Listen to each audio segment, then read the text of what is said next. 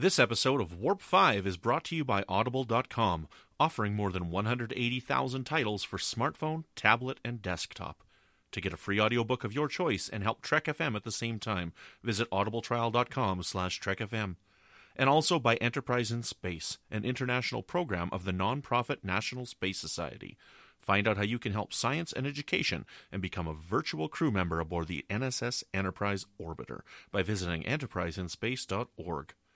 And if you want to join in on the conversation and share your thoughts on this episode or any other, please join the Babel Conference, our listeners group on Facebook. Just type Babel, that's B A B E L, into the Facebook search field. We look forward to seeing you there. This is Manny Coto, executive producer of Star Trek Enterprise. You're listening to Warp 5 on Trek FM.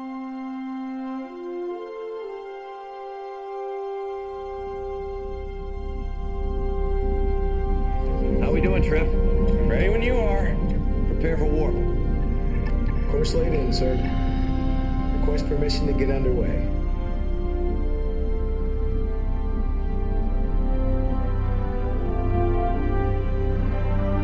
Let's go.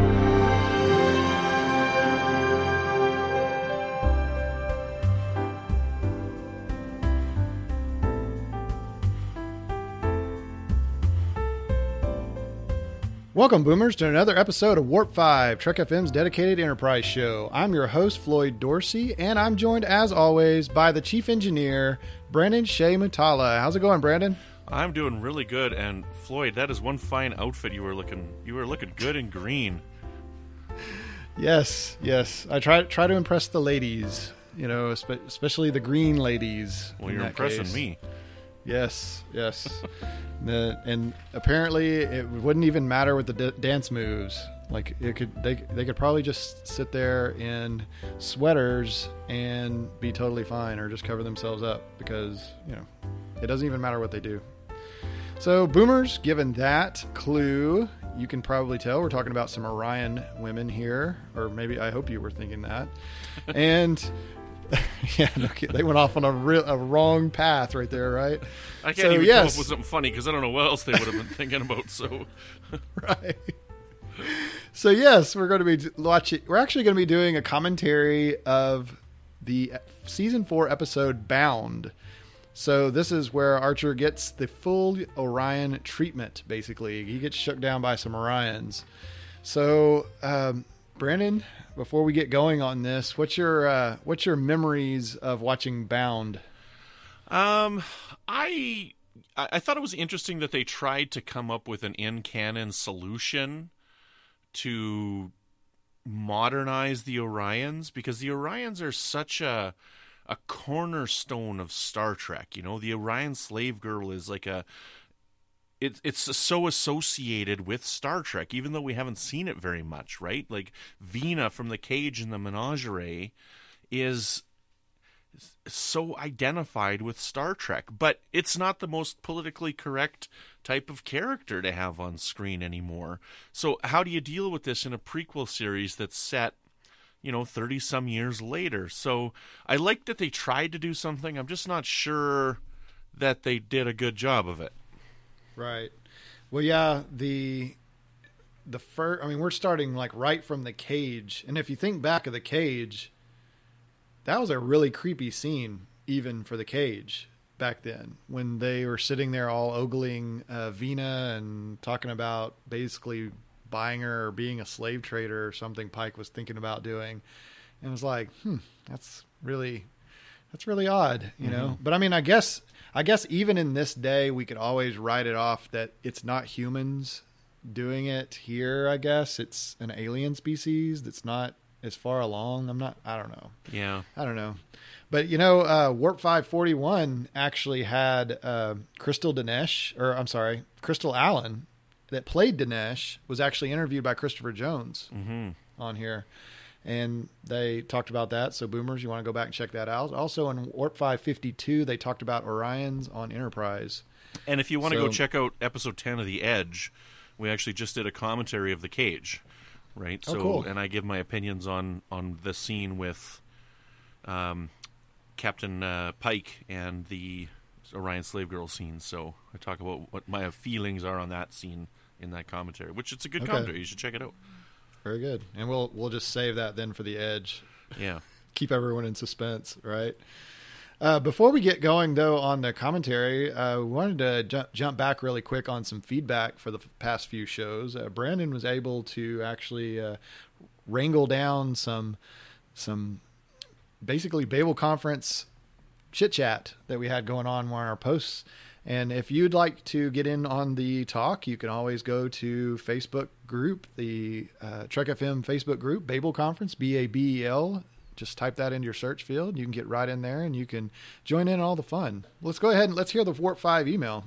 Yeah, so uh, yeah, we've got a Warp 5 email, which we're going to start with here, and it is from Brad Alexander in Virginia. And Brad pointed out a mistake that I'd been making. And Brad said apparently he's the only one who actually downloads the episodes directly from the website because I had created all the download links wrong. I had copy and pasted something when I started doing it, and they all said melodic trek slash and then the warp five number. So they weren't downloading melodic treks episodes. I had just created it wrong. Um, so thank you very much, uh, Brad. We really appreciate you bringing that to our attention. They're all fixed now. Uh, we went all the way back and fixed them all. Um, but then he also says, for the record, I recently did my first complete watch through of Enterprise, and it really grew on me. Full disclosure, I also just watched Babylon 5 from beginning to end. Enterprise has now passed Voyager in my rankings of favorite Trek series, which is DO, DS9, TOS, Enterprise and TNG as a tie, and Voyager. And I will point out that he did write Enterprise slash TNG as a tie. So, in my opinion, Enterprise is higher than TNG on his list. What do you think, Floyd? Yeah, that's definitely how I, I see it. It also comes for you know in alphabetical order. You know that E would definitely come before T. You know, and and chronologically in the universe, of course, Enterprise comes first, and everybody's, you know, no matter how anybody wants to slice it. Yeah, and I would say that's exactly my rating as well. DS9, TOS, Enterprise, and TNG are basically a tie. Probably like Enterprise a little bit more because I'm hosting the Enterprise podcast with uh, Voyager bringing up the rear, but that's just because they're way in the Delta Quadrant and they just haven't caught up yet. Yeah, I I flip flop, I flip I flip, and I have TOS one Enterprise two DS nine three, but those are really really close for me. So, and they all ki- they all are related to the same thing. DS nine was very influenced by original series, and then the Enterprise was very inter- it was very influenced by original series because it was going to be the prequel for the original series. Yeah. So. All right. So, yes, um, boomers and listeners there, if you want to also send in a Warp 5 email to us, you can send it to us just go by going to trek.fm slash contact. You can choose send to a show and select Warp 5. That comes right to us. So, thank you so much. Um, so, getting to the feedback on the Babel conference on our Facebook page, uh, we had episode at 118 Dead Stop commentary. So for episode 118, Justin Oser came back with a great. He, his comment was great commentary for one of my very favorite Enterprise episodes. Thanks. And Justin actually gave us quite a bit of feedback on this. Yeah, he did. So he had mentioned uh, distress calls because we had wondered about uh, when did the hero ship ever put out a distress call, and he said that he thought that we were right in that disaster that the hero ship of the series transmits a distress call. However, it's really something that in Star Trek 4, Earth itself transmits a distress call. So actually, I'd forgotten about that. hmm And Justin also mentioned that he loved Roxann Dawson's directing and that she had also directed a couple of episodes of Voyager. And the first reference to pan fried catfish, we'd actually wondered about that, was in ep- season one episode Unexpected. Yeah, that's when they had put their hands in that thing and they were trading thoughts and stuff. So yeah, I forgot Yeah. about that one. Alien ice. Don't put your hand in alien ice, folks, when you go visit another ship. And then we were asking about the Cardassian because there was apparently a Cardassian. And so if you go to the Babel conference, he's posted a screenshot there. Um, if you just search for the thread for our Dead Stop, com- Dead Stop commentary in the Babel conference, he posted a picture of the Cardassian that's in the episode. And then because we were talking about the catfish, Patrick Carlin posted this awesome picture of him holding up this giant pike that he'd got fishing. And he says, I caught this one while fishing with my uncle and cousin back in June on Bone Lake in Wisconsin. So I thought that was pretty awesome to see that picture of him fishing. It was a massive pike, too. It was really big.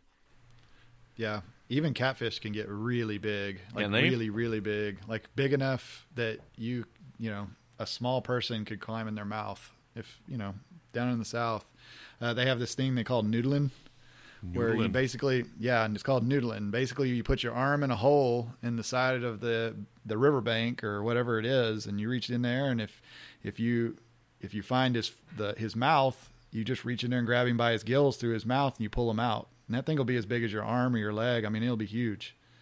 So I actually had friends that did that when I was growing up. I wasn't going to stick my hand in that, nothing like that.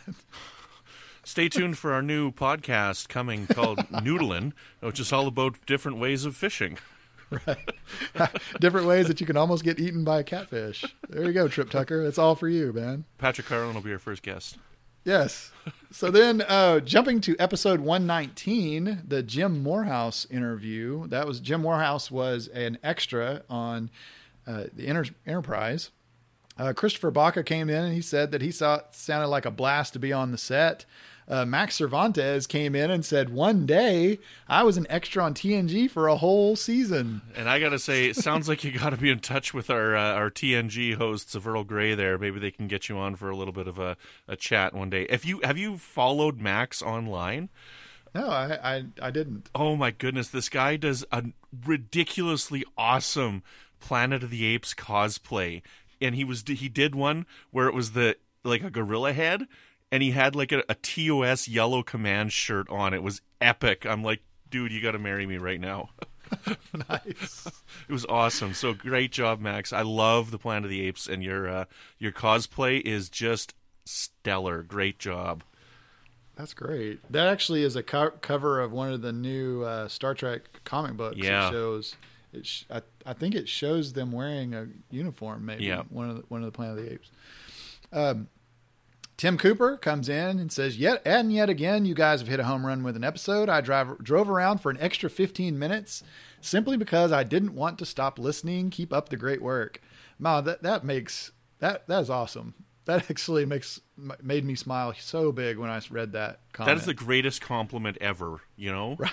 Like I couldn't think of a better compliment. He's like, I went around driving for 15 more minutes because I didn't want to stop listening. Like a podcast, you can just pause it and pick it up at any time. Like that is the greatest compliment we've ever received. So It's thanks, like, Tim. Yeah, honey, honey, I need to go to the store. You know, okay. So there you go. Uh, Marsha Pratt uh, said, "I am so behind on my Warp Five, but I caught this, and you guys are silly funny. So thank you so much, Marsha." And Amy Yulin said, I started watching Re- Enterprise this summer and have been listening to the podcast in order, but I couldn't wait to listen to this episode. I too won a contest, but she said not in an auction, and appeared in Zero Hour. Listening to Jim's stories brought back a lot of great memories. Maybe we need another guest spot talking about being an extra on Enterprise. Yes. Hey, Yes, that sounds good. So then our other group of comments came from episode 120, For Whom the Bell Tolls. And that's where uh, Brandon and Mike Schindler did a little talk over the first movie of the Movie Unite series. Uh, Corey Elrod came in, said, I listened to this on the way to work this morning. I've never viewed this film. I may check it out. And he mentioned that Friendly Persuasion and High Noon are his favorite Gary Cooper movies. Don't watch High Noon if you don't like songs stuck in your head forever. I'm looking forward to the next movie. Well, Corey, make sure you tune in to Stage 9. I think it's episode 63. Uh, we actually covered the next film in the series on that show. I think we might be bouncing back and forth where we'll do one of them on Warp 5 and one of them on Stage 9, um, you know, because Mike's really into this kind of thing as well. So we covered Sunset Boulevard. Uh, and we, as of the recording of this, we just recorded it two nights ago on Monday. But I think it'll be. I think it was the episode that's going to be released on the 27th. Um, so based on when this one came out, that should have been two days ago. It's hard because we like record so far in the future. So uh, check out this week's episode of Stage Nine. I think that was the uh, that was the next movie. Very good. Yeah, I, I like Gary Cooper. I like I like I've watched a lot of westerns in my time, and I, I like Gary Cooper. So that's yeah, that's cool. And then Brandy Jacala came in and said, as far as Ingrid Bergman playing someone Spanish, there is a big difference in appearance between people from Mexico and people from Spain. There are a ton of white people in Spain. It is Europe, you know, and I find it far more difficult to believe Charlton Heston as a Mexican. Yeah, so that was a comment that I felt we needed to address because you know there, there's so much in Hollywood at this time where they do whitewashing and they had a white person play a person of color, and my comment was, what's more ridiculous, Ingrid Bergman playing a Spanish person or Charlton Heston playing a Mexican, right? Because they're both Right. like these amazing white celebrities, right? And Right. I, I like uh, Brandy's uh, response here. I never actually thought of it that way. That it is a more you know Eastern European and whatnot. So Yep. So yeah, we'll give that the ridiculous one to uh, Charlton Heston. Yeah, yeah. Well, we we used to always make fun of that in uh, westerns when I was growing up because they would always have like this Caucasian actor playing the Native American chief. You know, and it was just it was always really ridiculous because I don't, I don't know. It was funny. We we made fun of it. You know, but thank you so much everyone for your comments on our our latest episodes here, and if you want to get in on the conversation, just go to the Babel conference and find our show post and get in on the fun. You got it. Now, just before we jump into our commentary, I just want to give a plug for a, a sister show on the network here, Literary Treks. So, uh, just this month, just in September here, the new Enterprise novel came out called Patterns of Interference by Christopher L. Bennett, and these are the uh, the post finale uh, Rise of the Federation novels. And episode 203 of Literary Treks covers that book. So, if you've read it and haven't listened to that podcast, you should check it out. Uh, Justin Oser, who's an associate producer here on Warp 5 and has been a guest, uh, guests on that episode to talk about the book. I, as of this recording, I haven't actually listened to it yet because I haven't actually read the book yet. I'm a little bit behind on my books because I read a couple Stephen King's books this summer. Very good. Thank you so much, there, Brandon. So, um, folks, as with other commentaries, you can watch along or just listen along in your car. That's the way I do it. And um, I'm going to do the countdown three, two, one, play, and you can link it up, or you can just go ahead and watch the episode uh, and then come back later and wa- listen to the the podcast. That's usually how I do it. I come back, watch the episode, then the next day I watch it in the car. So, or I don't watch it in the car. I watch it in my mind in the car. I think I made that mistake on the last commentary. Please don't watch it in the car and have a wreck and say it was Floyd's fault. Okay, Trek FM does not uh, approve of driving in vehicles and watching shows. right. Okay, so we're gonna try to get this started and get it all linked up here. Brandon, are you ready? I was On your born ready. Nick. All right. So let's do our countdown. Three, two, one, play. Captain Starlog, December 27th.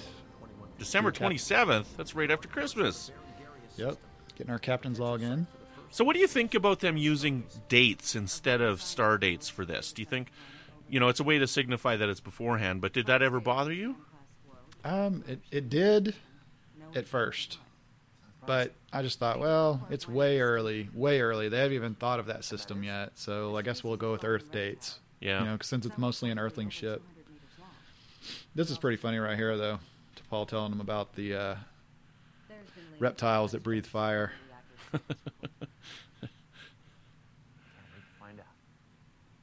Yeah, so here we are. We're right near the end of season four. And it's like you said, when we decided to do this commentary, we were like, we got to find the episode. And we had forgotten which season it was in because, you know, season four is mostly multi episode story arcs. And so here we are with this one shot episode. And I had forgotten that it was in season four myself as well. Yeah, I did. I, I had trouble. I had trouble finding it. I was like, which disc am I on here? I love this actor. This guy's great. I remember him from. Uh, I'm pretty sure he was on the X Files episode. The uh, uh, Clyde, or not Clyde Bruckman's. The uh, Jose Chung's from Outer Space. Right? But right off the bat, I mean, like they look good. That green color, I think it's a really, you know, good green. It's a little different than what we saw back Yeah. in the cage, right? and they have they have uh like it looks like texture i'm not sure if they did that on purpose or not but the actual makeup looks like it has texture so Well, would- it When he comes on again, too, like he's got like some kind of bone or something that's like a piercing through his cheek. I think it is. right oh yeah you really get to see it later in the episode like they get a close-up of him and archer's face mm-hmm. and yeah it, it, it does it looks like a it looks like a bone piercing or something you know or some kind of a thorn or something through his cheek but uh, T'Pol just mentioned the survey team on Berengaria 7 and see the Vulcans reported that they had reptiles that actually were hundreds of meters long and breathed fire. So that was actually a deep, deep nod to the TOS episode, uh, This Side of Paradise, where Spock mentions seeing a dragon while visiting that planet.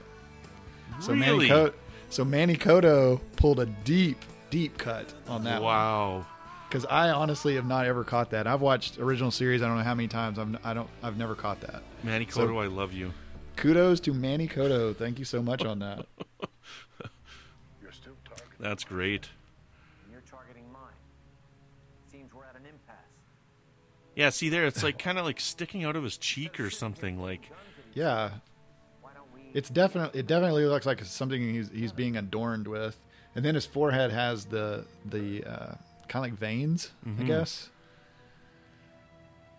And then it almost looks like that headpiece has been like bolted on. I mean, he's almost bringing a a a Frankenstein look here to this. I mean, Frankenstein usually Frankenstein's monster usually is appeared like sometimes appears a shade of green. I mean, that looks like he's got bolts. He he almost almost reminds me of Frankenstein here or Frankenstein's monster. so if I remember correctly, so we saw an Orion male earlier this season in the, uh, I think it was in the Augment arc when T'Pol was on sale. When they put T'Pol up for sale in that uh, Orion slave market, right? Yep, yep. And that was that guy was played by Big Show. That's a great shot. Look at how awesome that is. Yes. Oh, I love that. Um, and that was played by Big Show. But prior to that, we had never seen an Orion male, unless, of course, you count the completely different looking Orions in the animated series, the Orions, Right. Yeah, which is that disputable on whether or not they're actually Orions, but who knows? So, given that the examples of the big the big show being an Orion male and this guy being an Orion male, it's uh, the males are really really large and the females are apparently in charge. Yeah. right. Not large and in charge. Right. Boy, Now- Kelby gets on my nerves here, man. Oh my goodness, he gets on my nerves. is this Him and the first time we've seen him?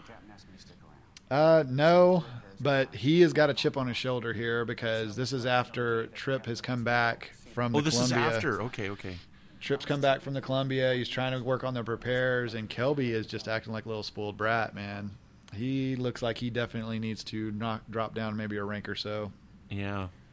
Well, he was he was doing a bad job as as uh, chief engineer in that two parter. I couldn't remember if that was before this one or not, or if this was after. Again, it's like where in the season does this? But I guess yeah, if this is episode seventeen, then the next one is Demons and Terra Prime, isn't it? Or how many were in season four? Twenty two. Well, we we have uh, Mirror the In the Mirror Darkly s- series after this, and then we have the Demons in Terra Prime. Yeah. Yep. visual sensations that would involve me. I like this outfit on her. Like my favorite T'Pol outfit is the white one, Mm-hmm.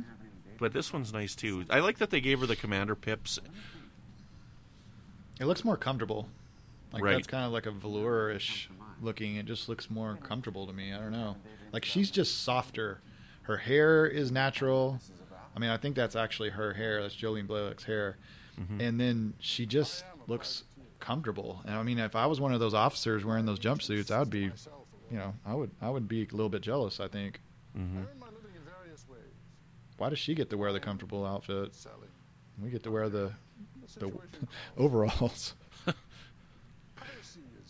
this is so neat, and this reminds me so much of the cage. So much of the cage. See, I think of uh, yeah, you think of the cage too, but I also think of uh, of uh, what's his name, ba- Balok in the Corbomite maneuver. Yes, right? yes. Offering him the drink. Tranya.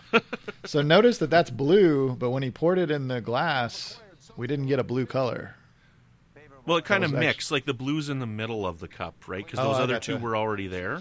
Oh, I'm guessing I that's gotcha. Romulan ale. I don't know. I'm just guessing off the top of my head. That's Romulan ale. There's probably Tranya in there too, right?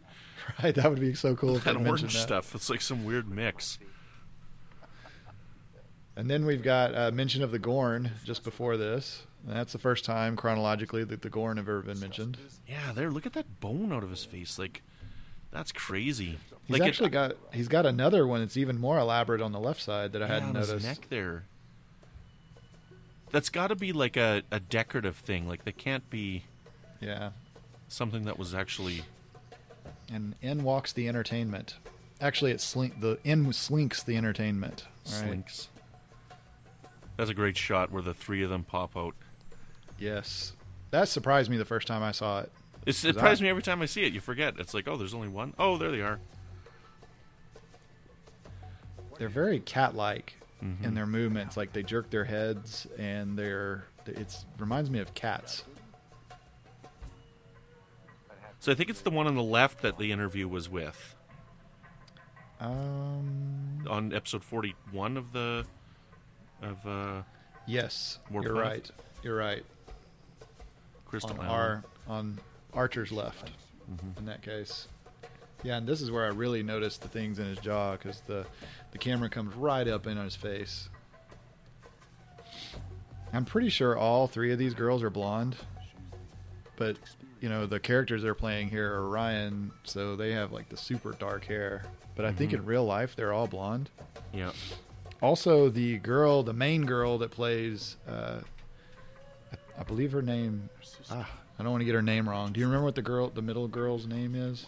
There's D'Nesh is one of them. Is the only one I remember. D'Nesh. She actually played uh, Ziyal on DS9.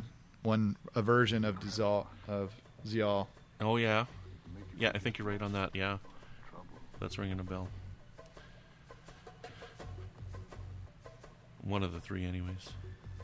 Yeah, It's funny they got the MACOs with them, and they don't really. The MACOs aren't really reacting; they're just kind of sitting there. The editing's neat because it's so rapid, right? You know, to kind of like Yep. enunciate their uh, uncomfortableness and Right. It's kind of funny. I watched this earlier on 1.5 speed, and they really get to moving. it's and the and the scenes cut the the the scenes cut really quick. He's discovered a planet with large Okay, now we're out of the scene now, but I got to say that that pig that they're roasting with the spines, that's got to be a targ. Right. That would have been a nice. That would have been a nice drop. I don't know if they said it or not. It's been a while since I've watched this episode, but get the magnesite out of the ground. So Archer's completely bought in at this point. He's telling to, telling T'Pol like, "This is what we're doing, and this is how we're doing it." And every every idea that guy had was good, especially after the girls came out and danced. I already have. so my general idea is I think a lot of people are not too happy with this episode. That's like from what I've heard online and what I've read online, people are generally not satisfied with how this went. Because the girls were being subjected, or just because, just in general, like Star Trek. No, because they didn't think that it worked. Like how they they tried to make it that they're not really slaves; they're really the masters. Uh-huh. Like I, I, from what I've read online, it's not been received the most favorably. Uh, we've arranged these for you. So Yeah, it didn't. It's I've tried to work that into my head canon, and it's difficult. yeah, But yeah, that's kind of jumping to a spoiler there at the end of the episode. But yeah, it's uh I've tried to think of how it would work. How in the world would that work? Especially especially at the market when T'Pol was being uh try, they were trying to market T'Pol in that episode you were talking about earlier. Uh, in the Augment arc because they actually had a Orion slave girl up on the stage being bid on as a slave girl, you Yeah. know. So I was just trying to try in my head canon how how does it work out that she's actually doing that on her like herself? That's her decision that she's doing that. right. Now, non-canon wise, have you seen Lolani from Star Trek Continues? Yes. Oh man, that episode is so good. So we had um, the guy that played Hulk. I can't remember his name off the top of my head here, Lou but he was a. part- Lou? Ferrigno. Lou yeah, Ferrigno. Lou Ferrigno. Yeah, yeah. He played a male Orion in that, and uh, he did a really outstanding job. That episode is really good. I think the first couple episodes of Star Trek Continues are like better than most of the original Star Trek. Yep. I tend to agree. There it's some really good stuff. Now she's wearing purple. I'm telling you, man, the the officers, the other the other officers are jealous. Like Hoshi could have brought, bought, busted one of those out, you know. Travis probably he probably would have wanted to have one like sleeveless or something, right? One of these uniforms. But one this her, is- one a uniform like hers. Well, Made- if I remember correctly, hers. she's not even she's not even in the Vulcan um, like whatever ranking system anymore either. Right? right. Like she she's- resigned. left. Yeah. Yeah, she resigned.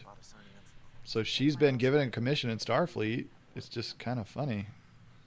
So if they gave her a commission, why wouldn't they make her wear a uniform? Because I mean, I like, don't know because she looks so good in a uniform. yeah, Twilight, right? Yes. Just, I mean, I don't know. And a lot of people say that. And they also say that about, like, um, Jeri Ryan's character on Voyager. You know, Seven of Nine looks really good in a uniform. So, this is hilarious. This, we get to the gym scene, and they're trying to work them out of their minds, I guess. Really? Yeah, I know. I know. This exchange is hilarious. What are you trying to do? They're in my head, you know? Yeah. what are you trying to do? Get them out of my head.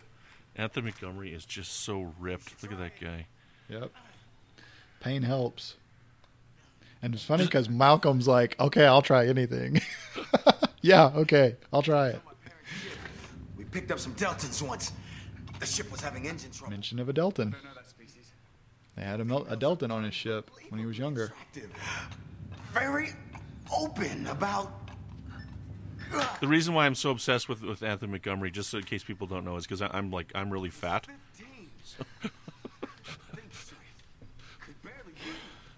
Oh, thing that got me through it was weight training with my dad. This is funny because, you know, he's mentioning like Ilia on the motion pictures Deltan, and they talked about you know her her celis- her her vow of celibacy, and that's why she could work and that kind of thing. And then Anthony Montgomery's talking about how they they picked up the Deltans, so that's a, that's a nice nod to some earlier Trek, you know, Yep. ear- earlier history of Trek that we've had. And that oh man, I just noticed that crewman, that female crew crewman right over there gave a double take and a stare down when that Orion female walked in. Holy cow, she stared her down. If looks were phasers, that girl, that Orion girl would have been had a hole blown through her. It was no problem. Look, I, uh, And this is the last thing that Kelby needs. There too.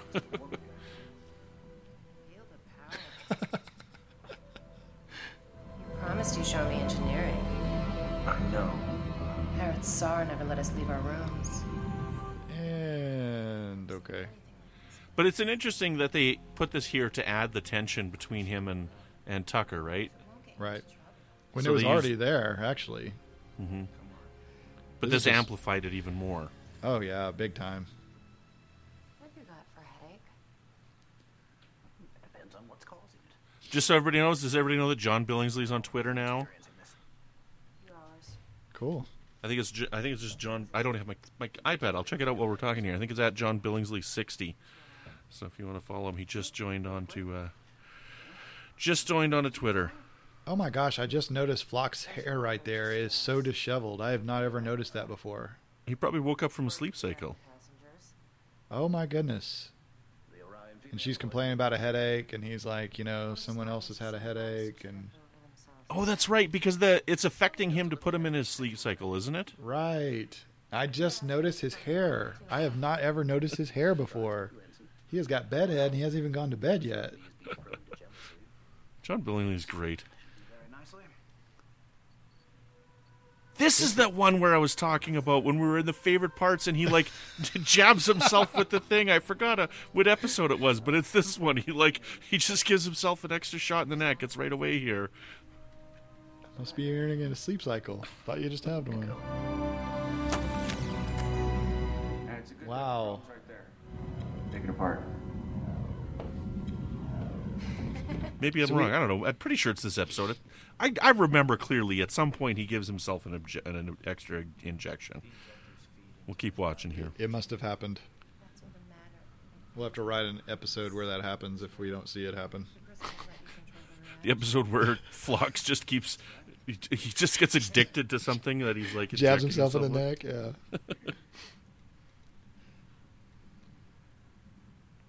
Yeah. uh, man, Kelby already was on my nerves, and then it just gets worse. So you don't like this guy, eh? No, he's just a punk. He's just a punk. J Billingsley sixty. That's his Twitter account. Oh, and he finally got the blue check mark. There you go. Good for you, John. Just ask her to leave. He's so teenager-ish here. Yeah, it's not the best subplot that we've that we've had in Star Trek, but it's building on what we've seen already in this season, right? Yep. We have conflict between Starfleet officers. Gene didn't see that. Roddenberry would not approve. That only applied whenever, uh, unless they wanted to do it the other way, or unless he wanted to do it the other way. Because even on original series, even on original series, there was always there was conflict. McCoy would have a conflict with Spock, like every other episode. Come in. This reminds me of the Mirror Universe episode of uh, original series right here. And I thought she was actually in his quarters at 1st Is mm-hmm. she in his quarters, or he's, she says you're coming to see me, so maybe he went to her quarters. But that reminds me of when Kirk walks into his Mirror Universe quarters, and the the female officer gets up off the bed. I don't know Right. why that, that that just kind of reminds me of that. He's surprised to see her there. Yep. See, what I think of when I watch this episode is when you mentioning the Mirror Universe is a Mirror Universe comic, and uh, and I, I'm going to give a spoiler for it. I can't remember what issue it is, but it's a spoiler for a Mirror Universe comic. I don't. It's not the biggest plot point, but um, uh, it takes place in the TOS timeline, and uh, Kirk brings on some Orion slave girls, and in their uniform, they've got like the pieces that build that Tantalus device in his quarters. So that's how he smuggles that thing on on board the ship. Right. I've actually seen that comic. Yeah. That- okay. Yeah. So you know what. I'm And then he assigns uh, McCoy or uh, Scotty to put it together. right. Right. Yeah. I don't remember what issue that was. I read so many comics like about two years ago. I just plowed through uh, like all of the comics digitally. Yeah. I got a ton of them through Humble Bundle uh, a few years ago. So yeah, I'm not really sure which one it was. Have you heard the story of uh, of um, the cage and how they they kept putting more and more green makeup on her, and they would send the film off to be processed, and it would come back and she would be normal skin tone because they kept color correcting because they thought there was something wrong with the film, so they kept redoing the scene of Vina as an Orion slave girl. They're like, why can't she come out green on here? And it's because when they sent the film off, they kept color correcting it because they thought it was an error with the film. That's hilarious. I did not know that. I had heard though that now we talk about Command Gold and bl- Science Blue and Engineering Red and all that for original series, but the actual uniform that William Shatner wore was a version of green, and it was color corrected and it appeared yellow in when they actually like processed the film, and that's why we actually have Command Gold. Have you heard anything about that? No, um, the only green that I'd ever heard would be his wraparound, right? Kirk's yeah, wraparound. apparently the actual command gold was not even gold. It was Wow. like a it was like a lightish green color. I may be completely wrong on that, but for some reason I thought that was from the the books that were about each season. That like I- the Cushman books. yes, the Cu- Okay. Cushman actually mentions that. I want. I'm almost positive. Either that or. I'm just making it up. Now that's something we couldn't get on the original series. You can see the planet in the background on the screen, and the camera's moving. Yep. Oh man, I love how technology has come along. See, we're recording this, and Discovery hasn't aired yet, right? So we haven't seen how the new show's going to look. But I mean, I just can't wait to see it. It's going to look so awesome! Ah, I'm so excited. Discovery's Yep. coming in just a couple days. What I'm, Ah! I'm, I'm looking forward to. Yes, the the immersion that you can have. There it is. Look, look at that shot. Oh, that looks so great. Yes. Just just panning over and able to have that that shot. You know, Wow. like that actually that whole sequence was shot really well. Like it was almost like a handheld camera. And they spun around as if you're sit if you're standing on the bridge and you turned your head and looked around, that's exactly what that would have been like. You're looking at Right. Archer, and then you spin around and you you turn your head and you look at uh, T'Pol. Wow, that was that was a great sequence. Our Enterprise was looking so good. You know, these season four episodes just make me be like, man, why couldn't we had three more seasons? Bah! If you just focus on what's happening behind them, there's so much movement going on on the monitors, Yeah. and there's so many. There's just so much stuff going on, like so far from the the jelly beans, the color jelly beans of the original series. Well, and then on the Discovery, they added that those pipes behind the captain's chair, right, to differentiate the bridges, Right. Because we, we would get so confused or something. I guess. Or on the Columbia. Yeah, the Columbia. the Columbia, yeah. What did I say? The Discovery. Discovery, yeah, Columbia. Sorry, I got Discovery on the brain. Three more days. Three more days. So it was mentioned on in some places there that that that ship that was actually kind of provoking them was a Nausicaan. Like it could Right. actually be a Nausicaan. So I can go with that. It looks it looks kind of Nausicaan-ish. You know what? I'll grab while we're talking. I've got my Eaglemoss ones, and you know what? I think that's how they refer to it as a is a Nausicaan ship as well. I'll go grab my books here. Oh, this is the shot. This is the one I was looking for when I wanted that show art. Yes. Bound. Okay.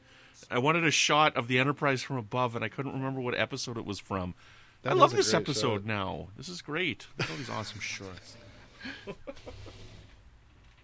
going to Do you collect the Eaglemoss? No. No. I went in Yeah, for I the I went in I almost started it and I actually I went in for a contest to win like a subscription to it or something, but then I was like, what if I win? My wife's going to kill me. You know? Yeah, I've got a lot like everywhere in my basement here. Sorry if my audio's dropping out here. I don't have a place for for them. Like I have nowhere here at this house. I would don't know what I would have done if I would have won. I would have been in trouble. What would you do to keep me forever? This is, mm, I don't know. Kelby is just like teenage boy. This is almost a teenage boy sequence. Teenage teenagers, the way they're they're talking here. Him and D'Nesh. She is like using child psychology on him. Plus her pheromones. So it looks like that ship. So the the, the little model that I have, uh, however they say it does look like the same ship that's in uh, Fortunate Son, but the the the Eaglemoss they always say it's last appearance, first appearance, last appearance, and this they're only saying its only TV appearance is Fortunate Son. So maybe it, it people think it's a Nausicaan, but I don't know that it is That's cool. a Nausicaan ship.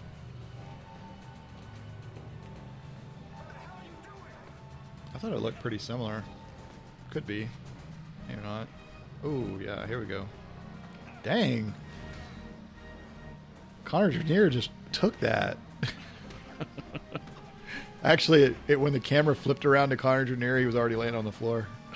But, you know, Trip Tucker took that punch right in the face.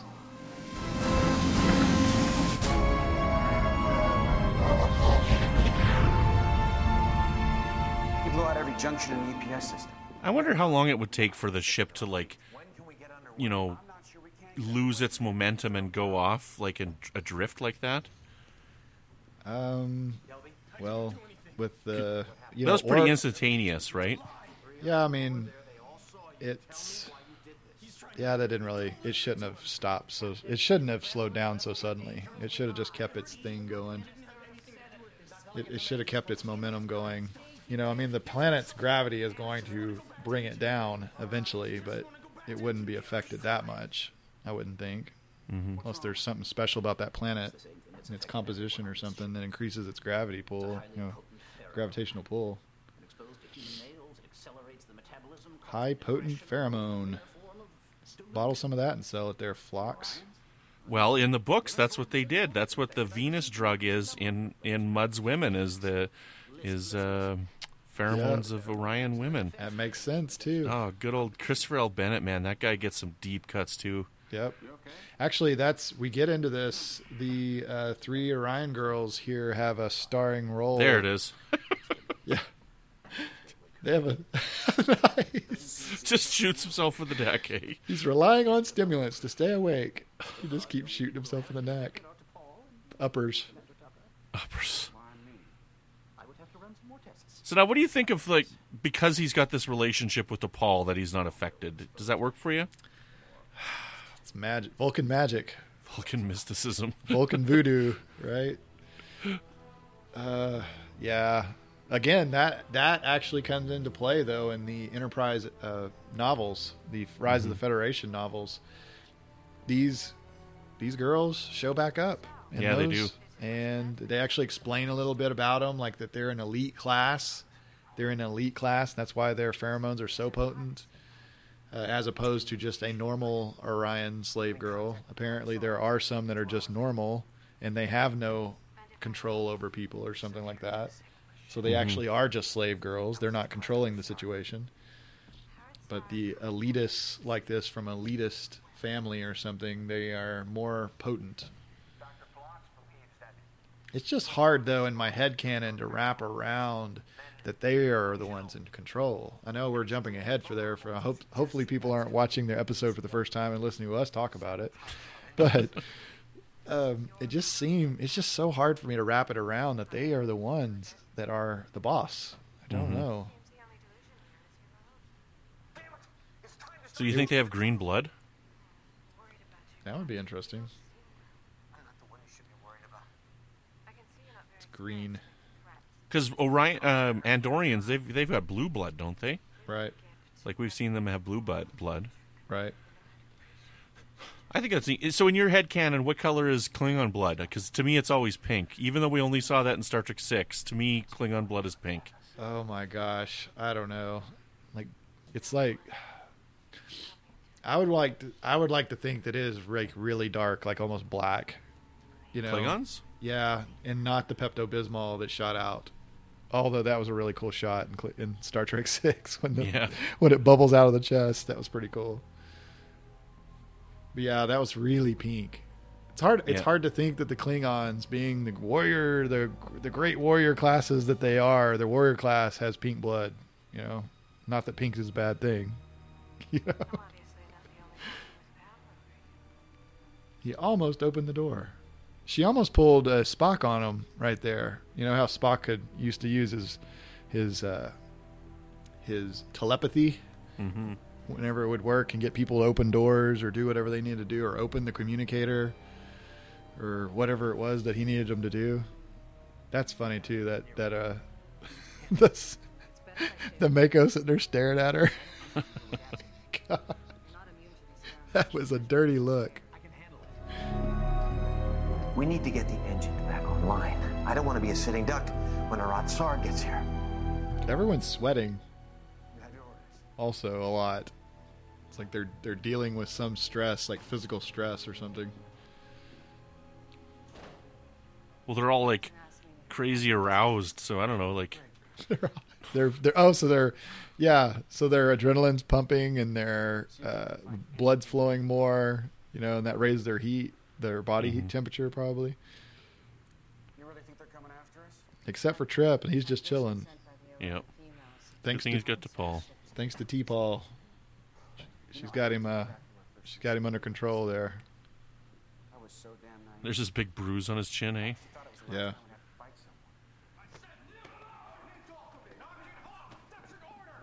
I wonder if it's yeah. I guess they they kind of said that it's only because he's with T'Pol and like it's some weird Vulcan bond. But I wonder if it's like if anybody was in a relationship, it, they would not be affected.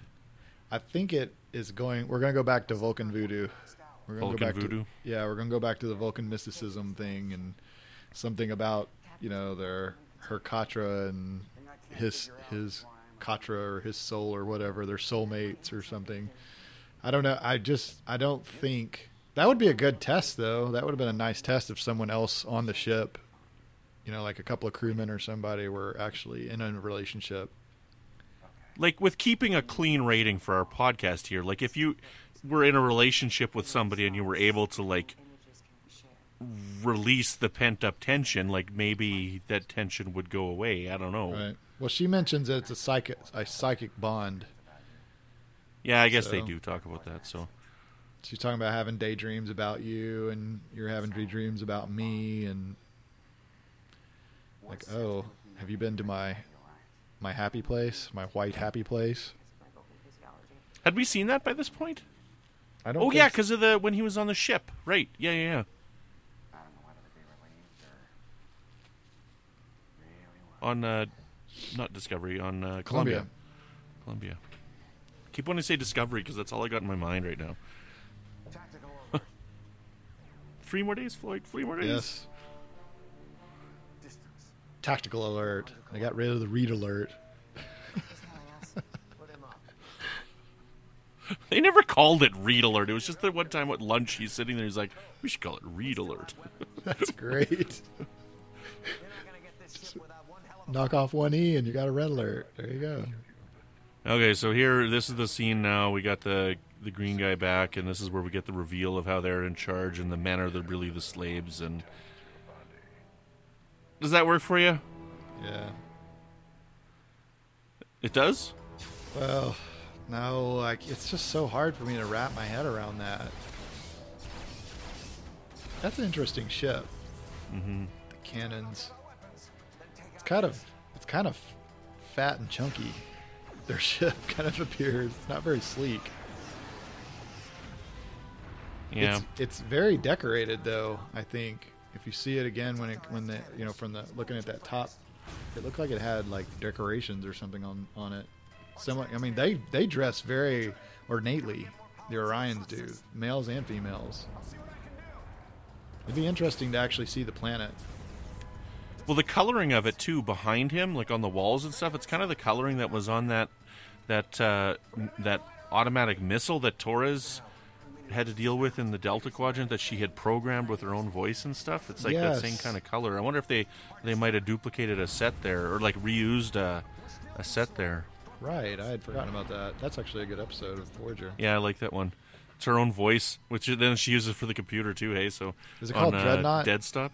Is Is it- it called Dreadnought? Yeah, I think you're right. Yeah, I think that's the episode. and then she's the voice on Dead Stop. Yep.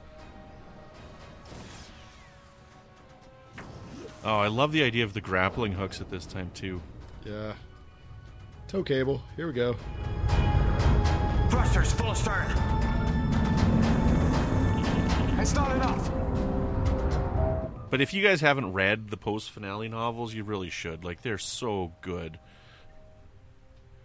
The first one is kind of called Last Full Measure, where they where they first plant the seeds of what they're going to do with the post finale novels. It's actually a novel that takes place during season three in the Xindi War arc, and it takes place very early in season three. But there's this opening and closing epilogue and prologue that uh, introduce something that, without spoiling, which I'm sure everybody knows what happens anyways, introduce a character that we'll see again in the uh, post finale novels.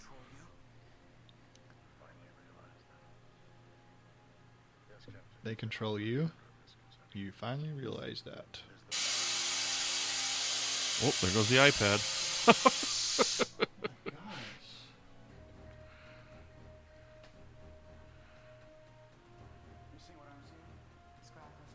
So it's up to the two only sane people to save the day, I guess, hey? The two. Yep. Sorry about that. I don't know what is wrong with my iPad. It's it's got to be something to do with the the Blu-ray or the microphone. I don't know. It's so odd. It doesn't like Bound either.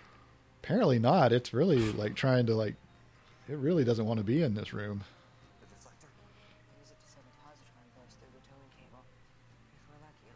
It's actually not that bad this time. We picked this one because we're, w- you know, I, I messaged you. We're like, we should do one of the bad episodes of Enterprise, like do a commentary on because those are the fun ones. Like I did uh, the commentary for "And the Children Shall Lead" on Standard Orbit, and Yeah. Zach and I had a great time with that one. But uh, this is actually not that bad. I'm, you know, it's not as Well, it sets up it sets up the rise of the Federation. yeah. You know, I mean this this sets it up. And the girls can just walk around and do whatever they want to do because they've got superpowers. I'm gonna dress up as one of these Orion girls for Vegas oh this my year. goodness! Wow, wow. But uh, I don't have time to get into shape, and I, I definitely don't have time to shave. I guess you could be a male. You could be an Orion male. Orion slave male, Yeah. Ride slave boy.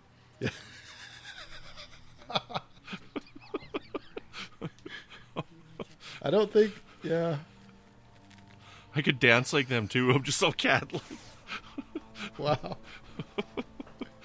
That's a Just whole a reminder, Other, everybody, I'm really fat. So, that's a whole other commentary track right there. Man.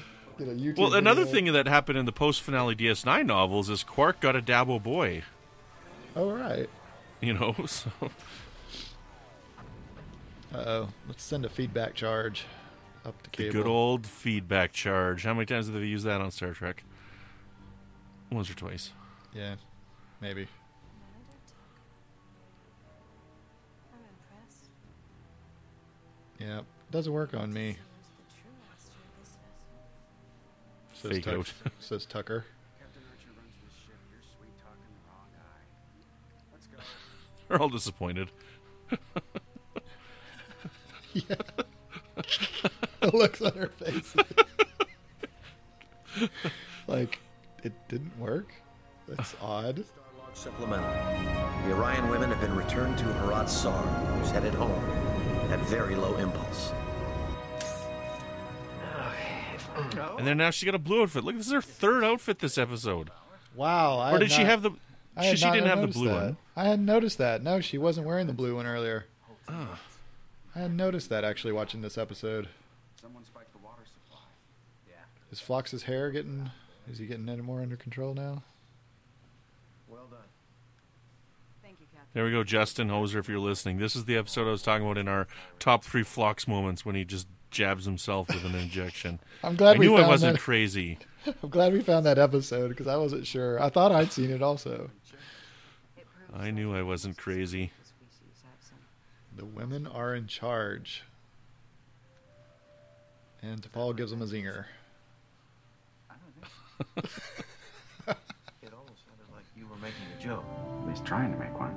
I assure you, if I ever decide to make a joke, you'll know about it. They're talking about her how she did she just make a joke? I think that was a joke. Some of Trip's If I made a joke, you'd know it. Basically.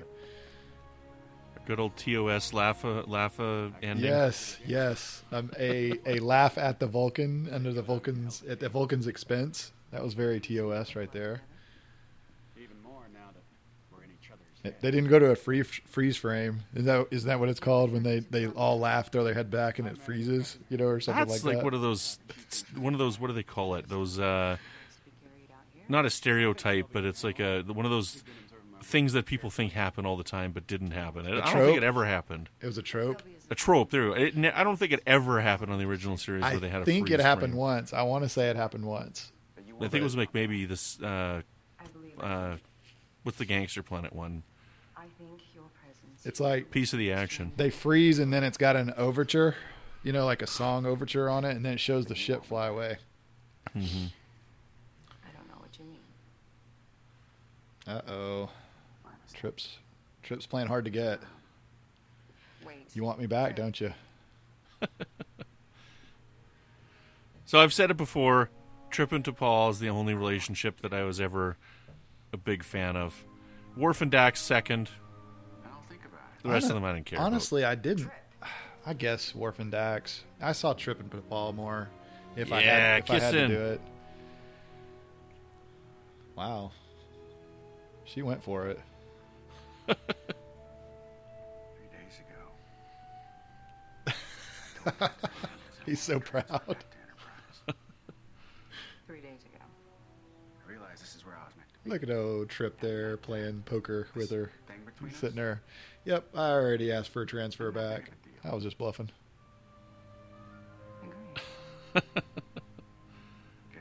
Okay, yeah. See, now I'm remembering. Yeah, so he wasn't officially back on board.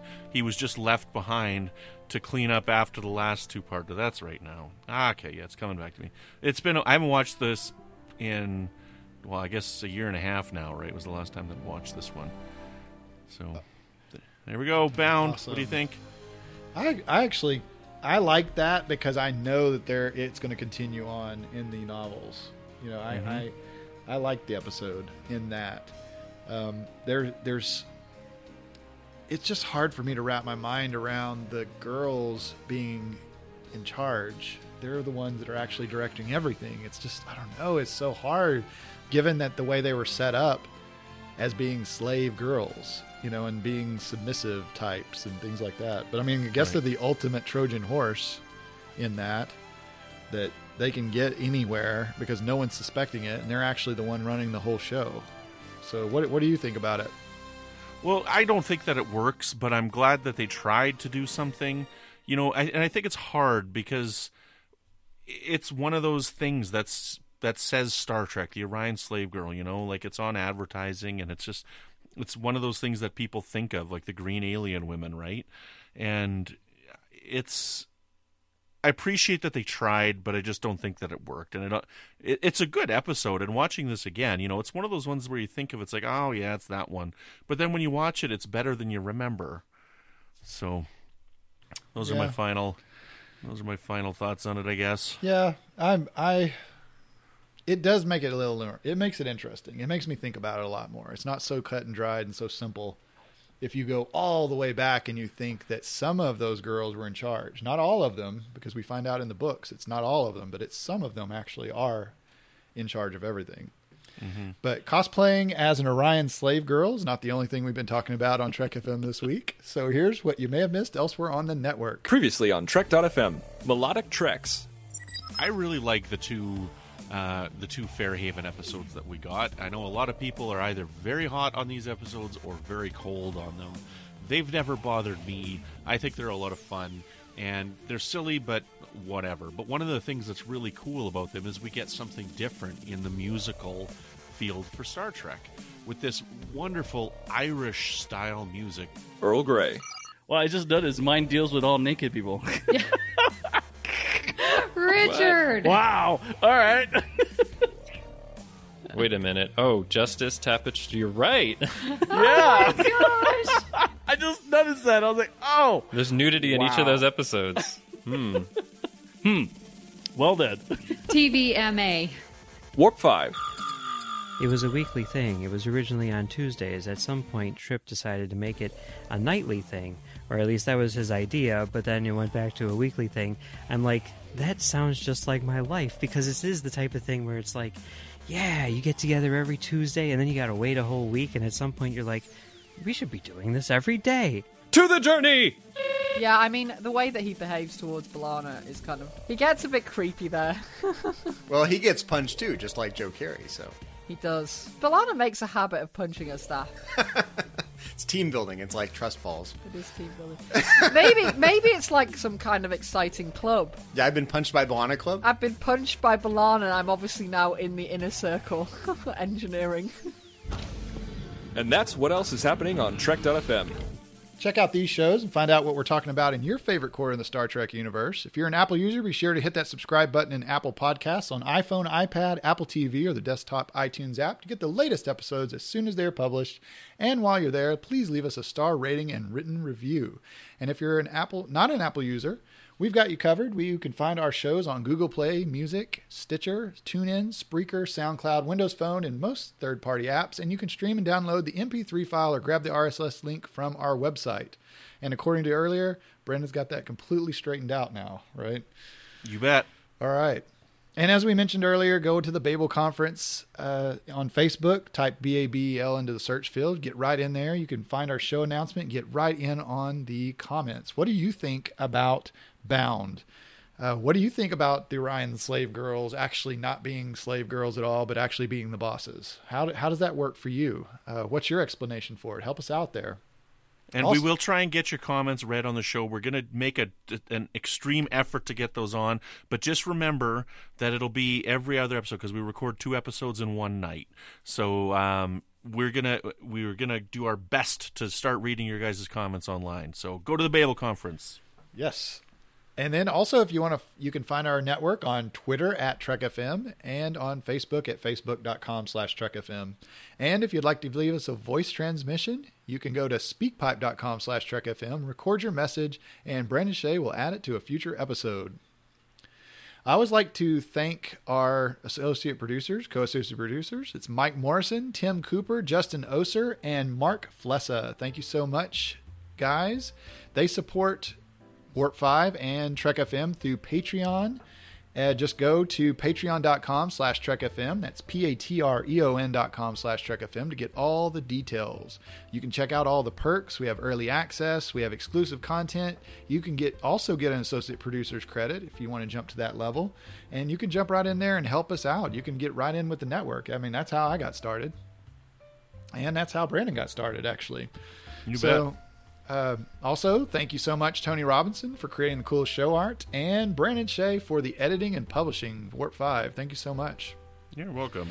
Um, so, Brandon, if somebody wanted to uh, email you or tweet you or maybe send on Facebook some patterns for a possible Orion Slave Girl pattern for your cosplay, how could they get in touch with you? Oh, well, you can come over and you can size me up up here in Saskatchewan. Uh, just make sure you have a really long measuring tape, really long, uh, for my belly. Uh, wow. yes. So but if can, you want to talk to me, you? oh, yeah, okay. If you want to get in touch with me, you can uh, you can find me on Twitter at at Brandon Mutala. You can find me uh, over on the Edge, which is our new Star Trek Discovery podcast. And uh, I guess you know what? If let me just look at the calendar. I guess dropping today, so just in a couple hours, is gonna be our first reaction of the first episode. Ah, it's coming so quick! I'm so excited. And uh, you can find me over on the Fandom Podcast Network with my buddies Chris and Tom, where we talk about Alfred Hitchcock podcast with Good Evening and Alfred Hitchcock podcast. And you know what? I think that episode's dropping today as well. We're talking about Bates Motel. Boy, today's a busy day for me in podcasting. Um, so if you like Bates Motel season one, check it out, and we got a fun review over there. Um, what else? I guess I'm in the Babel conference, and uh, is that everything? Is that it all? Sure. Yeah. Okay. So uh, Floyd, where can people find you when you're not uh, punching your boss because you're aroused from green alien coworkers? Oh no. Uh, yeah, you could. I guess you could find me ranting on the Babel conference, you know, because I would be overreacting from the female pheromones there. Uh, yes, the Trek FM listeners page on Facebook. I like to pop in there every once in a while and see what's going on. And yeah, it's a cool Man, place. I to- just dread going to the bar with you.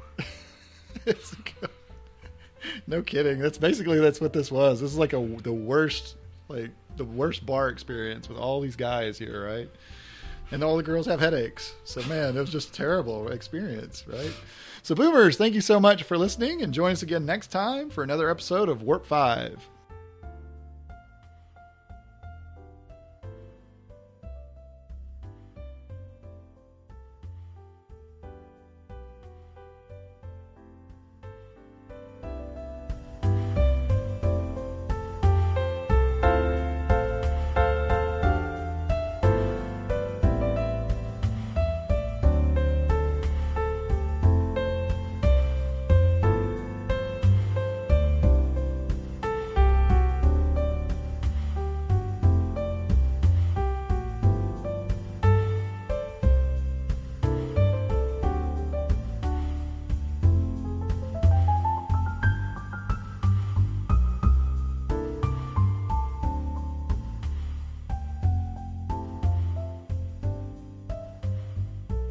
Recording. Recording. Green pants.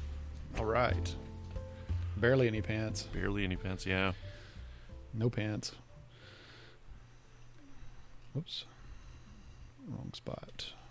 Here we go. I'm a little worried. I've got I'm using a PS3 an older PS3. I've been using a PS4 whenever we've been doing this, but my son's got the PS4 locked down. Uh-oh. He's playing Destiny 2. So there was no negotiating that. Holy cow. What was that? It was my iPad.